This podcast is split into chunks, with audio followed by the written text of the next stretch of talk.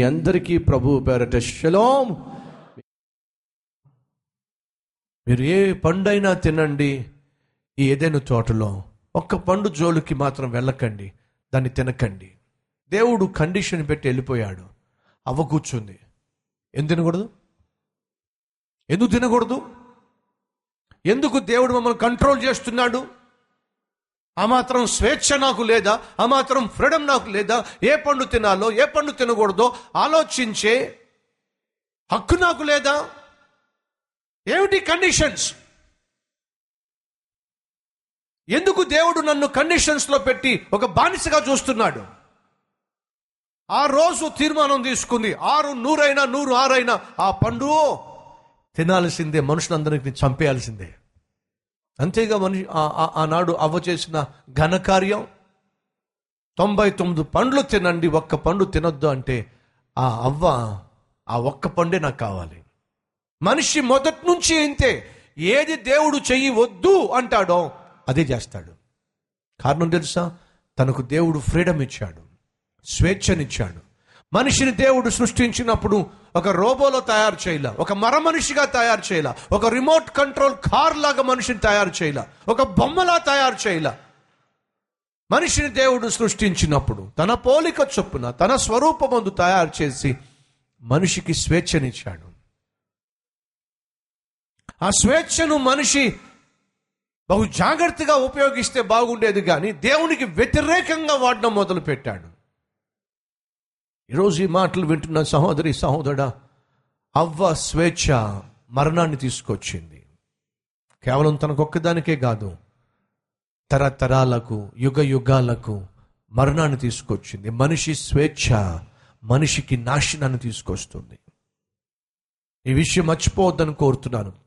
ఒకవేళ నువ్వు నీ జీవితంలో నా ఇష్టం జరగాలి అనే పంతము కలిగిన వ్యక్తివైతే జాగ్రత్త, నీ ఇష్టమో నీకు కష్టాలు తీసుకురాబోతుంది, నీ ఇష్టానుసారమైన జీవితము నీకు నష్టాలు తీసుకురాబోతుంది.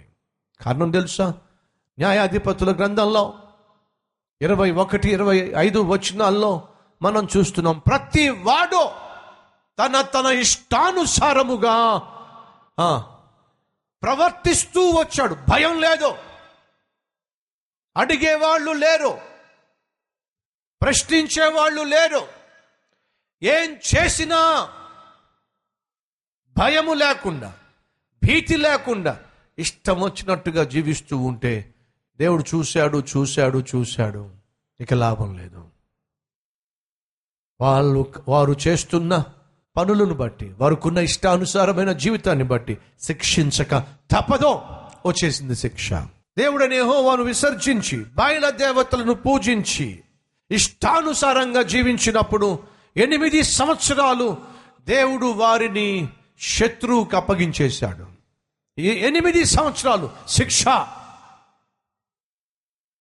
ఆ తర్వాత వారు మొరపెట్టారు, ప్రార్థన చేసినప్పుడు దేవుణ్ణి ఆశ్రయించినప్పుడు వాళ్ళ జీవితంలో నెమ్మది, వారి జీవితంలో సమాధానం, వారి జీవితంలో సంతోషం వాళ్ళు చూశారండి.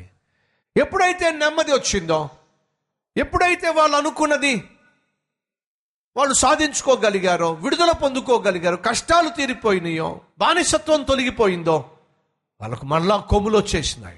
నలభై సంవత్సరాలు సమాధానంగా సంతోషంగా ఉన్న వాళ్ళు కుదురుగా ఉండలా.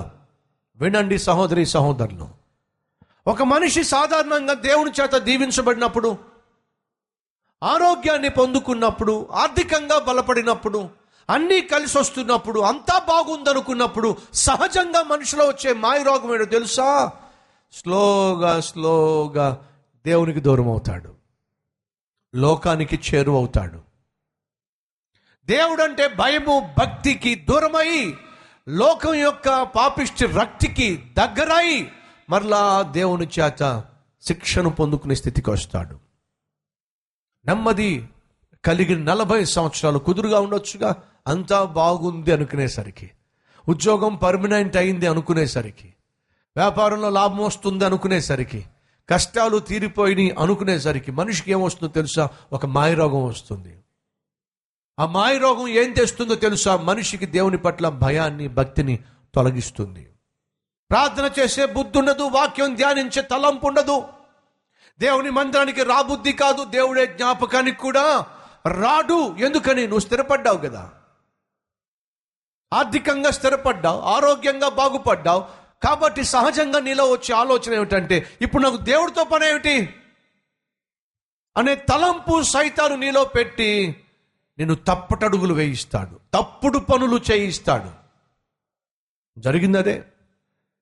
నలభై సంవత్సరాలు దేవుడు వారికి సమాధానం ఇస్తే కుదురుగా ఉండకుండా ఏం చేశారు తెలుసా? మరలా యెహోవా దృష్టికి దోషులు కాగా. అంతకుముందు ఎన్ని సంవత్సరాలు?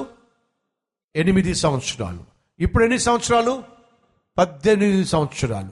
అంటే మనిషి దేవుని దగ్గర దీవెనలు పొందుకొని ఆ తర్వాత దేవునికి దండం పెట్టి వెళ్ళిపోతే వాడు వాస్తవంగా దీవించబడుతున్నాడా లేక శాపాన్ని కొని తెచ్చుకుంటున్నాడా? మనిషి దేవుని యొక్క కనికరం పొందుకున్న తర్వాత ఆ తర్వాత దేవుడు అంటే భయము భక్తి లేకుండా విర్రవీగినట్లయితే శిక్ష పెరుగుతుందా, శిక్ష తగ్గుతుందా? శిక్ష పెరుగుతుంది. జాగ్రత్త.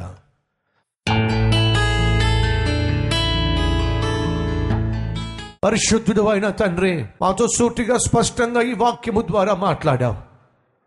అయ్యో, నీ మాట మేము వింటే ఎంత మంచిది, నీ యందు భయభక్తులు కలిగి జీవిస్తే ఎంత శ్రేష్టము, అలా కాకుండా మేము మా ఇష్టానుసారంగా జీవిస్తే ఎంత నష్టము, ఎంత కష్టము, ఎంత కరువు.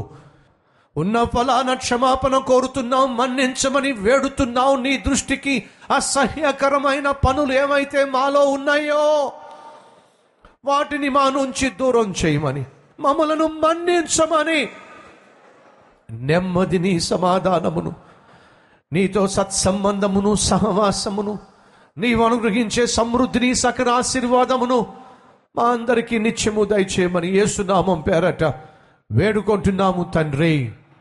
ఆమెన్.